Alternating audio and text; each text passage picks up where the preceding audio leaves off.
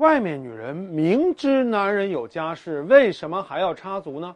我告诉你，外面女人有三个缺，第一个是缺钱。我做了十六年的婚姻咨询，发现啊，如果一个女人从小生活条件很不好，那么她对没钱就有很强烈的饥饿感。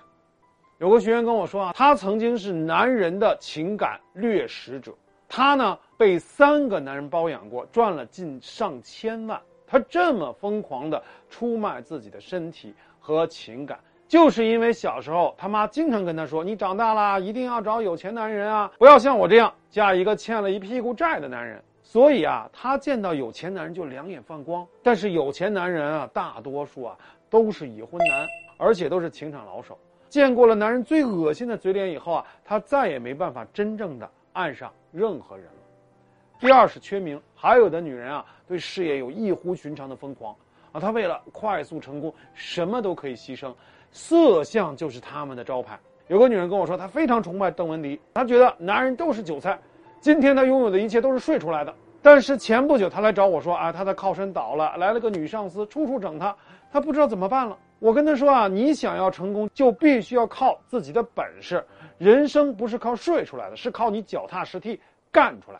第三，缺爱，这种女人也称之为自毁式的女人。她们最大的问题是不相信自己配得上好男人。这种心理我们称之为恋父情节，就是从小太缺父爱，总是想找爸爸式的男人。而这种男人啊，不能对她太好，必须给她一分爱，然后呢就是九分虐。她只允许自己得到一点点爱，不能承受更多的了。我有个客户啊，就是没办法爱上正常男人，为已婚男人打胎了五次。到最后都不能生育了，依然离不开这个男人。现在这个男人啊，拉黑他了。